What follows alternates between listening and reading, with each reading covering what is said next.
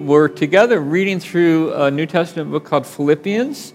And some of you haven't been here, some of you have been here for some of it. I probably should give you just a little update just to make sure you know the context. It's written by a guy named Paul, a church planter in the first century, written to a congregation of people, worshipers in a city called Philippi. Philippi was a Roman colony, which means it was kind of a mini Rome, and people that lived in this city of Philippi had the unusual, distinct privilege of being citizens of Rome, which gave lots of privilege in the first century when the Roman Empire was expanding. So there's a little bit of pride there, and they had some of the kind of building and architecture that you'd see in Rome. A lot of the people that lived there were um, soldiers, or better yet, officers in the Roman army. Some of them had actually been defeated by the present emperor, and he was so smart, he gave them land to make some loyalty come back in his direction in Philippi. So Paul goes there with a group of people Luke, Timothy, Silas, and they, they begin. Uh, they got there because the Holy Spirit told them to go specifically there. That wasn't on their agenda, but they went there. Kind of like this morning, everything we just did wasn't on our agenda, but we went there. Um, so they went and, and began to tell some people outside of the city about Jesus. Soon they became believers, a church was planted.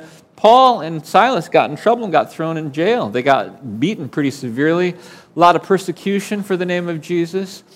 And they have now left Philippi, and Paul is continuing being persecuted because he's in prison in Rome in chains when he writes this letter. Um, the Philippians know that he's in prison, and they've sent one of their own, a guy by the name of Epaphroditus, Epaphroditus, not a name many people give their kids anymore. Epaphroditus came to Rome with a gift from the church to help take care of Paul, you know, feed him and just encourage him and bless him. And now um, Paul is sending Epaphroditus back with the letter that we're reading to the church in Philippi, telling them how he's doing, thanking them for the gift, and encouraging them in some things about their life together, asking them especially to work on some fighting that's been going on in the congregation, to get rid of any selfish ambition that's in the group, but be united as one heart and one spirit before the Lord as they face opposition themselves in the gospel. See, that's kind of the context. We called this series um, Courageous Joy because there's a lot of courage needed in the face of the suffering and the persecution that this church is facing. And the, and the letter is full of calls to joy and reasons for joy and rejoicing. So we run into that uh, in, in numbers of different ways, and this is the eighth time that we're talking, and we'll go at least a few more times. We're in the third chapter right now. This chapter is um, just a treasure trove. Those people that have been reading the Bible for centuries and millennia, this is one of, a one of favorite passages, one of favorite parts that Christians have been encouraged by. If you've been a Christian for any time at all, and heard some preaching or done some Bible reading, you've probably heard some of the things that I'm going to read today. And you go, oh, that's where that's from. So uh, I want to read some of the treasure and see if we can unpack some of it to inspire and, and to instruct us. That's where we're going today in the third chapter. Let me just pray and ask God's blessing on His word. Lord, thank you for seeing to it that we would have instruction and inspiration from the Holy Spirit. We've read in, in your Bible that all of Scripture is inspired, is God breathed, and is profitable for instruction, for rebuke, for exhortation, for uh, re- instruction in the ways of righteousness, that the people of God could be thoroughly equipped for every good work. And we pray today that we'll learn from you. That we'll learn from you. Bless us and encourage us and speak to us and speak to me. And I pray that through me, you'll do that amazing thing where everyone in the room hears from you in a way that they need to hear from you. Make the word in our hearing be alive, like it always is, alive, like a two edged sword, cutting, dividing between soul and spirit. Bless us now. Bless this time in Jesus' name. Amen. So, uh, in, your, in your notes and probably on the screen behind me, it probably says the one thing or something like that. And that, that comes out of a verse in the section that we're going to read today, and I'll just read that verse first. It says this Paul's writing, he says, One thing I do. One thing I do. So I'm going to focus on that phrase for a little bit. Forgetting what is behind, here's a picture of someone in a race, straining to the finish line. Forgetting what is behind, or paying no attention really paying no attention to what is behind and things that have gone on behind me, good and bad, my past. Paying no attention to that, I strain toward what is ahead. I press on toward the goal to win the prize for which God has called me heavenward in Christ Jesus. Now, uh, when you think of one thing in life, you get pretty focused and you get pretty effective. And I think Paul's doing that here. He's calling this church, himself, and even us, by way of example, to one thing. And, and I'm going to give you the summary of what I think he's, this one thing is for him right now, and then we'll read it together, and you hopefully will see why I, I gathered this. But I'm going to say it first to kind of get our minds around it. It seems to be that if you boil down the life of courageous joy that Paul calls us to in this letter to one thing, it's this pressing on toward the goal, pressing on toward the goal of really intimately, experientially knowing Jesus. That seems to be his focus. Everything that we've said, everything that we've read in the past weeks, might be able to be boiled down to this one thing if I'll get this one thing. Focus my life on, press my life into, press forward in, strain toward this goal the prize of knowing Jesus completely, thoroughly, relationally, experientially. So here's the whole uh, section that we're going to read, and I'm, I'm just going to kind of read through it, maybe make a couple comments as I read, and then come back and get some points together. This, and this is useful, by the way, if you're an old fashioned person that actually has a paper version of the Bible. I don't know if you knew they still make these. Um, that you can write in and circle things. My Bible helps me that way. I circle things and then I come back and remember things that I said. So you could do that now. It's, it's legal to write in the Bible. One, here's, here's the scripture, starting back at verse 8. I consider everything a loss compared to the surpassing greatness of knowing Christ Jesus my Lord. That's where I'm getting this idea that the, his goal is about knowing Jesus. Everything else is lost. For whose sake I have lost all things. And Paul did lose a bunch. I mean, he's writing in jail right now, he's in chains. But I consider them rubbish or street trash, just garbage out on the street. I consider them rubbish that I may gain Christ and be found in him, not having a righteousness of my own. And Paul was a righteous guy. He was thoroughly entrenched in the Jew, Jewish way of life, the Mosaic law. He had it probably completely memorized as a Pharisee. He was a teacher of the law, followed it completely. But he said, I want that, not, not that kind of righteousness, a righteousness that comes from God and is by faith. I want to know Christ and the power of his resurrection and the fellowship of sharing in his sufferings. This is what I want to know. And just let me pause. Grammatically, in this, in what I just read, it's not like Paul is saying, I want to know three things. It's like he's saying, I want to know one thing. I want to know Jesus, and I want to know Jesus in two dimensions. I want to know Jesus in the power of his resurrection on the one hand, and I want to know Jesus in the fellowship of suffering for him on the other hand. Both at the same time, that's the way that I will know Jesus thoroughly. And that's good for us. I'll try to describe that a little more fully. But we often talk about the already and the not yet, understanding the kingdom of God. That Jesus has come saying the kingdom of God is here. But he also said the kingdom of God is not here in its fullness, so pray that the kingdom would come. Or the kingdom of his God is like a man that went away on a long journey for a long time to be crowned king. And while he was away, he left some people in charge as stewards over his goods. Remember that story? Because the kingdom is now, but it's not fully consummated until Jesus returns. That's a whole other teaching, but it's worth noting Paul seems to be referring to that concept already and not yet in this passage.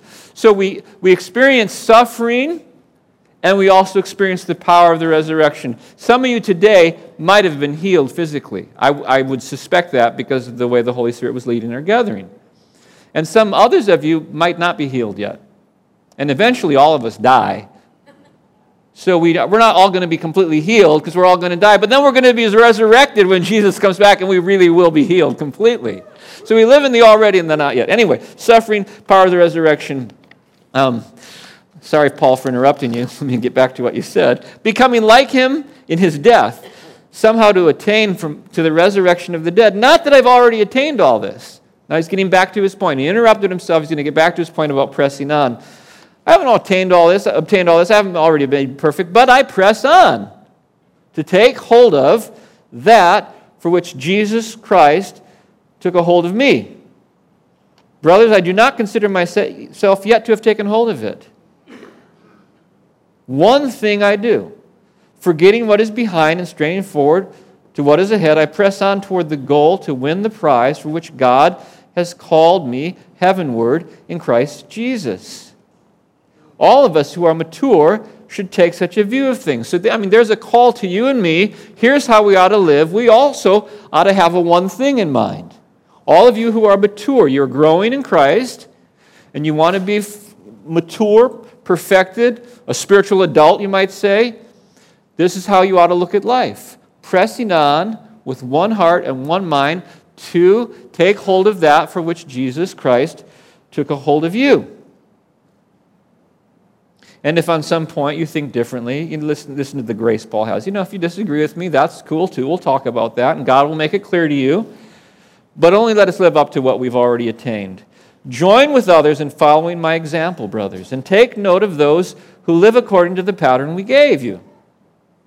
And here's kind of a sad note. For as I have often told you before, and now say again, even with tears, many live as enemies of the cross.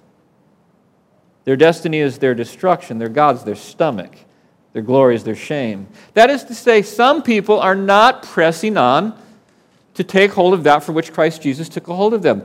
Rather than pressing into knowing Jesus fully in, in their experience and how they live, some rather are pressing into following their desires and their appetites, their stomachs. Their God's their stomach, is what he said.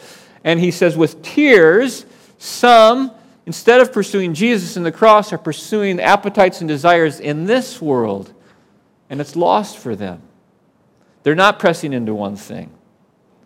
Then he comes back and says, but, but listen, our citizenship is in heaven. Back to the focus of Jesus and our role, our identity as sons and daughters of the King, living here temporarily, but not finding our existence and our longings and our desires fulfilled in this present age but in the powers of the coming age and in his presence and in his kingdom. Our citizenship is in heaven. We eagerly await a Savior from there. So, I mean, you see what's happening? He's talking about I'm living in suffering, I'm living in the power of the resurrection, all with a mind toward the full resurrection when Jesus comes. We eagerly await a Savior from there, the Lord Jesus Christ, who, by the power that enables him to bring everything under his control, will transform our lowly bodies so that they will be like his glorious body. He's talking about the resurrection of everyone who believes in Jesus. It's a really wonderful, full treasure of a passage here, full of meaning and um, theology and, and doctrine and, and a way of living, pressing on, living sometimes in trouble, living sometimes in victory, always with hope for the ultimate victory that we are going to experience when Jesus returns. Therefore, my brothers, for whom I love and long for my joy and my crown, my joy and my crown, that's how you should stand firm in the Lord, dear friends. Now you know. If you wondered how to stand firm in the Lord, this is how. One thing. Press into the one thing. Press in to take hold of that for which Christ Jesus took a hold of you. And, and when I read that one thing, like probably many of you that read the Bible, your mind instantly went to other one things in the Bible. I'm, I'm guessing you did that. My first thought was Mary and Martha. Do you remember Mary and Martha? And what did Jesus say? One thing's important. So, just, just by way of reference, if you don't know this story, I put it in your notes. This is in Jesus' life. In Luke 10, um, Jesus was on his way walking with his disciples, going from town to town ministry, and they came to a village where he had some really good friends Mary, Martha, and Lazarus. Has anyone heard of Lazarus? The guy that apparently was only mostly dead. No, he really died. And, and then Jesus brought him back from the dead like four days later. Great story. But this is that family. As Jesus and his disciples were on their way, they came to that village. Um, Martha was there. She opened her home. She had a sister, Mary, who sat at the Lord's feet listening to what he said. But Martha was very busy and very distracted by all her preparation. She had to make the sandwiches, and she was cleaning the house, and she was busy, busy, busy, busy, busy working. Anyone relate to Martha? Thank God for the Marthas, by the way. But she was distracted, and she came to Jesus, and you know you're in trouble whenever you come to Jesus to correct him. Something's not right right there. She had a little bit of a control issue, apparently, when you're telling God how to run the show. she, you better not do that. She goes, Lord, don't you care? My sister's left me to do all the work by myself. Tell her to help me. Which is just so funny. And Jesus, in his gracious, wonderful way, says, Martha, Martha, you're worried and upset about many things. And here's one thing only one thing's needed. Mary's chosen what is better. It's not going to be taken from her. No, I'm not going to tell her to stop and help you. I'm not going to take it away from her. She's chosen the better part. What's she doing? She's pressing in to know Jesus.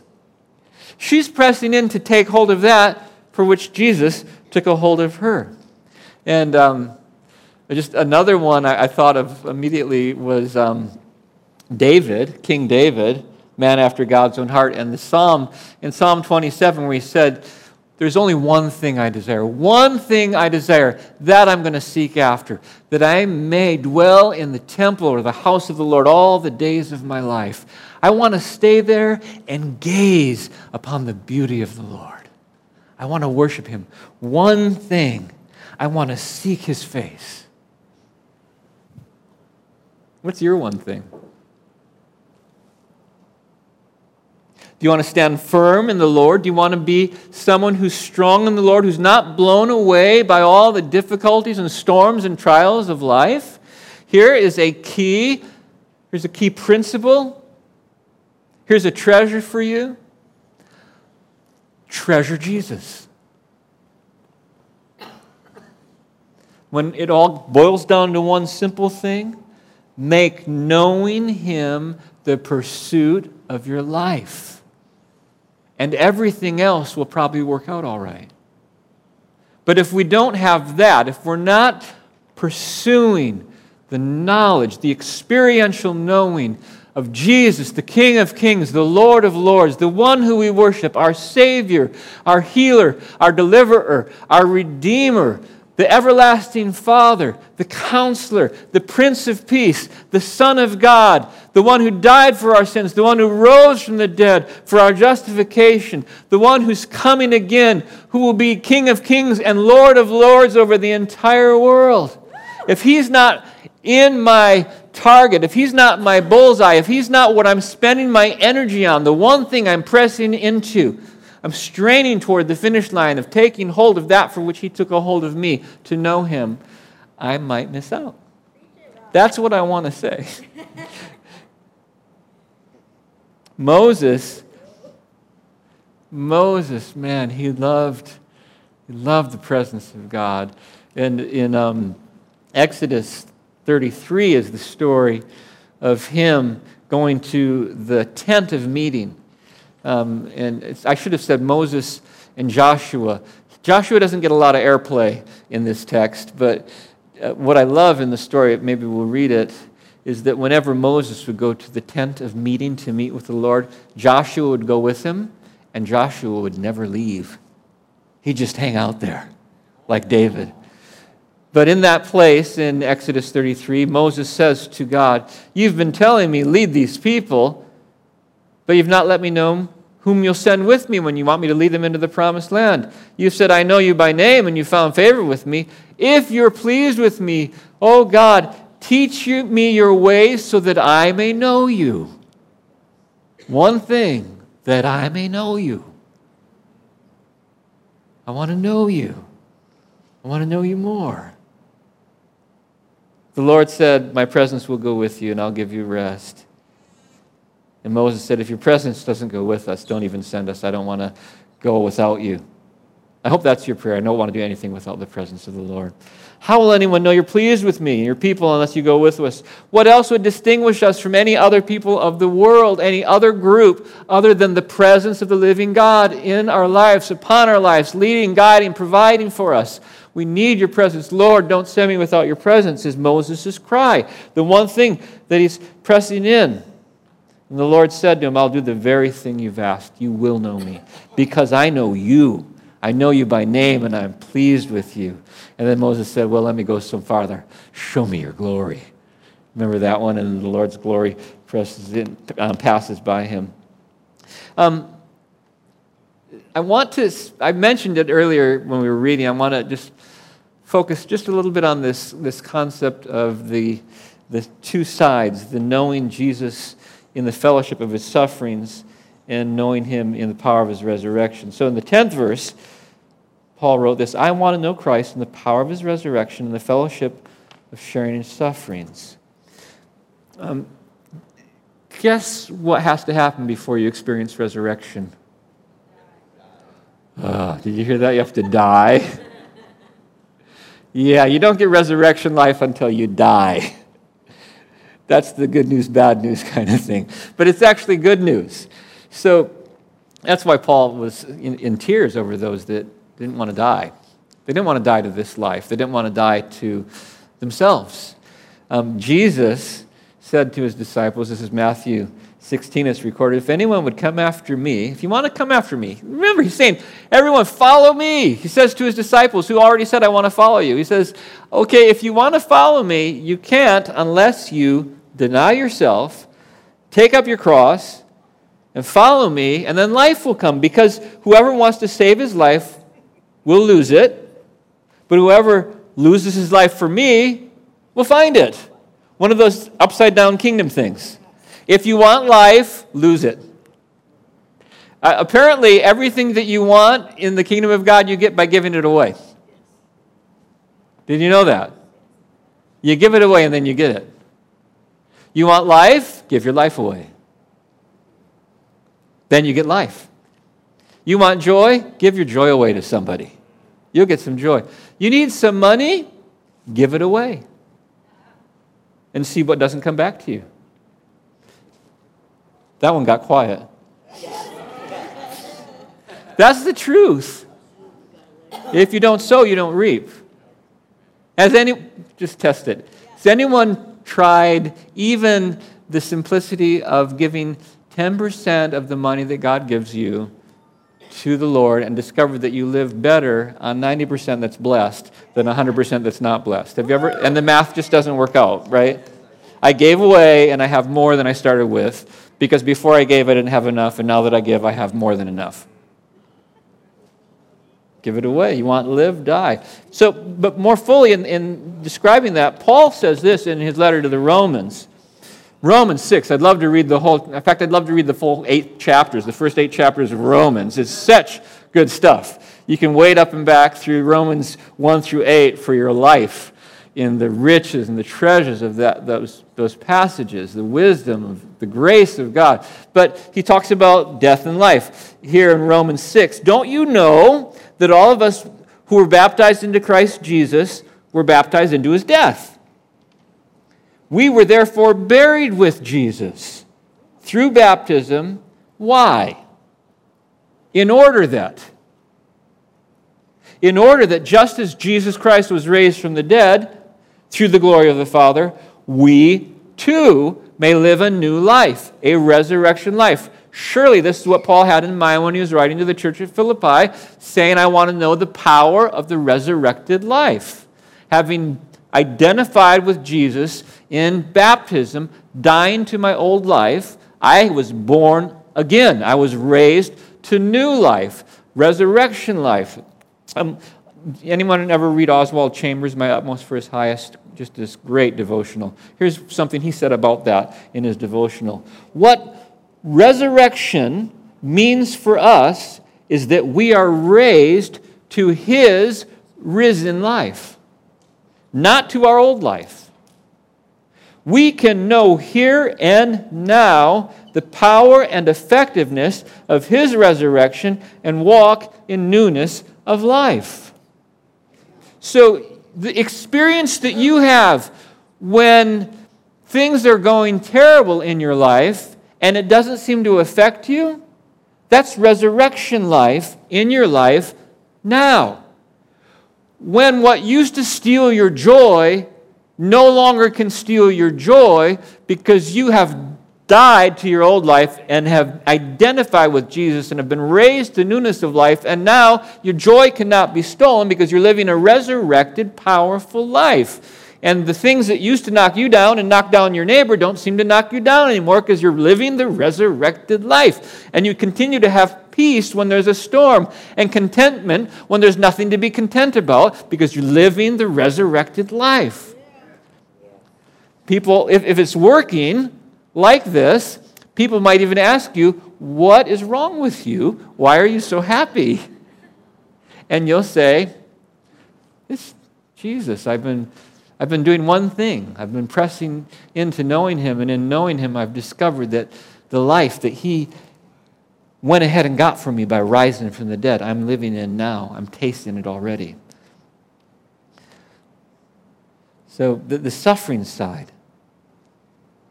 This I put in your notes. Suffering with Christ has the unexpected blessing of deepening our intimacy with Him.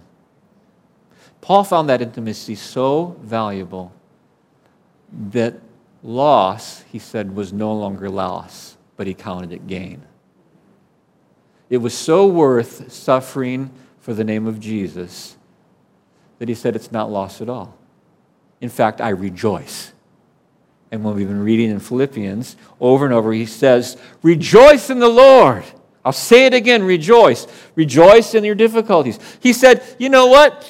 I'm in prison, I'm in shackles, but I'm rejoicing because of this situation. Everyone in Rome has been more bold to preach about Jesus. More people are getting to know him, and because of that, I rejoice. That's resurrection life, people. You can't get this guy down. Lock him up, and he gets happier. Lock him up so he won't preach, and there's more preaching going on. Yeah. Right? Yeah. He rejoiced. Resurrection life in the midst of suffering. Peter you all know Peter. He wrote this in his letter Don't, dear friends, don't be surprised at the painful trial you're suffering as though that were some strange thing. When, when you're suffering a painful trial, don't go, Where did that come from? I can't imagine. I thought I was a Christian and Jesus would take care of me and all my problems would go away and there'd be no more suffering. And Peter says, what, what? He says, basically, what the heck? What are you thinking? Something strange? No. In fact, What's his next word? What is it? What is it? Rejoice. There's three people. Rejoice. When you're suffering, rejoice that you participate in the sufferings of Christ. He's saying the same thing Paul's saying the fellowship of the sufferings of Christ, so that you may be overjoyed when his glory is revealed. Rejoice now, and you're really going to be rejoicing then when Jesus returns. If you're insulted because of the name of Christ, watch this. That's a blessing. In fact, if you're insulted because of the name of Christ, the Spirit of glory and of God rests on you. So be careful when you pray, Come, Holy Spirit. you see that? Lord, let your glory rest on me. Okay, glad you did that. You might get some suffering with, with the fellowship of the sufferings of Christ. You might get that in answer to the prayer, let the Spirit of glory rest on me. Are you okay with that, people? I know that's not a very American prosperity message, but it's real prosperity. It's real prosperity. Prosperity of soul. That doesn't matter how prosperous the checking account is. I like it when the checking account's overflowing too. Don't get me wrong. That's good times. But when it's not, Paul said, I know how to be content whether I'm abased or abounding. And that's what I think Paul is saying in all this. Just to say a little more fully, life in the kingdom, and I mentioned this, is already and not yet. I, this so helps us to live full of faith, but able to handle difficulties. If we have a theology that just says, we only should have the triumph of the coming kingdom now, and we should never have any trials or troubles or sickness or difficulty. You might get really frustrated. You'll get really confused if you believe that if you just had enough faith, nothing would go wrong. Then you'll get condemned. But the fact is, Jesus said, right here and now, you will have some trouble, but don't be worried about it. I'll be with you. And he also said, right here and now, you're going to have a lot of great stuff too. You're going to see healing. You're going to see the dead raised. You're going to see needs supernaturally met. The poor will be fed and clothed. The hungry will be taken care of here and now in the kingdom of God. But There will be some trials too. And then you understand that we live in this tension of the already Jesus has come and the kingdom has come and he's already resurrected from the dead and he's already given the promised outpouring of the Holy Spirit. And the Bible says we are those who have tasted of the powers of the coming age. We've already tasted of it, but yet there is some suffering that's going on. The, the already and the not yet. That's so good to know that in the midst of suffering, we do taste of the power of the resurrection, but we also are empowered waiting and looking to the final resurrection in the midst of difficulty now. Did that make sense to you? Was that a no? That's a yes. Okay, there's some, there's some nodding. Thank you, Steve. Um, if we had time, we'd read more, some other places in Paul where he talks about this as reigning in life. Reigning in life. In Romans 5, he uses that language and again in Romans 6, the resurrection life, reigning in life. So, again, what we read, and I'll say it again from Philippians 3 our citizenship is in heaven. We eagerly await a Savior from there, the Lord, who, by the power that enables him to bring everything under his control, will, in the future resurrection, transform our lowly bodies so that they will be like his glorious resurrected body. Because Jesus rose from the dead, we too will rise someday and experience it now. Therefore, my brothers, you whom I love, my joy and my crown. This is how you should live. One thing. One thing I do. I press on to know, to apprehend that for which God, Jesus Christ, has apprehended me. If you didn't catch this, if you are a follower of Jesus right now, that happened because Jesus took a hold of you. And your job, according to what we've just read, is to pursue him to find out what it is he took a hold of you for. One of the main things is that you might know him well, I put it at the end of your notes, and I'll just mention now. Jesus said, This is eternal life. This is the life of the ages. This is the life of the age to come. This is eternal life, that they might know Jesus, whom the Father has sent, and know the Father. Eternal life is knowing the Lord, fully knowing Him. God bless you. How do you press on to know Jesus? Are you thinking? How do you press on to know Jesus? Somebody say something to me. Who you read the word. That's a good idea. What else? You know, someone said back there, you, you spend time with him. Kent? And I think someone else said it too. So that's, that's two witnesses. That's good. Wait a second. The thing that you treasure, you spend your time, your money, your energy, your talent, you prioritize that which you treasure. Some folks treasure their vehicles. And that's okay. They spend some money on their vehicles. Who's snorting? He's laughing at the way his wife takes care of her car. Okay.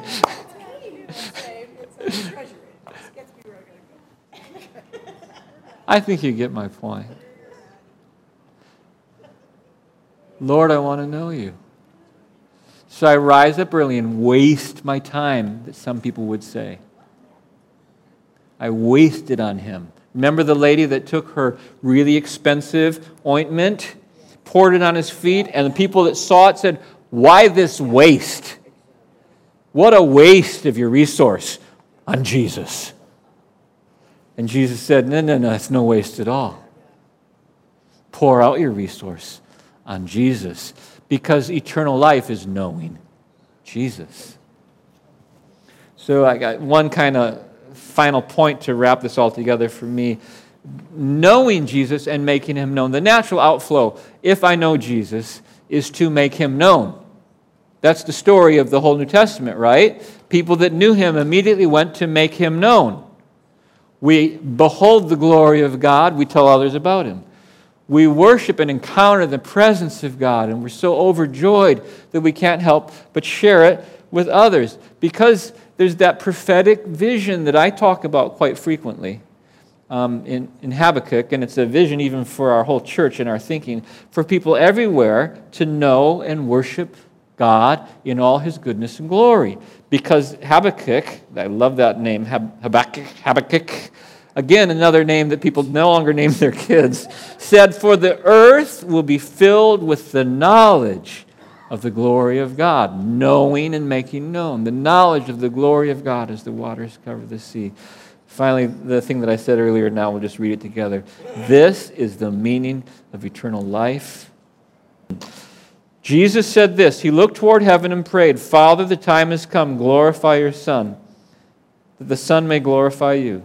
For you granted him authority over all the people, that he may give eternal life to those you have given him. This is eternal life, that they may know you. Jesus is praying to the Father. This is eternal life, that they may know you the only true God, and Jesus Christ, whom you've sent.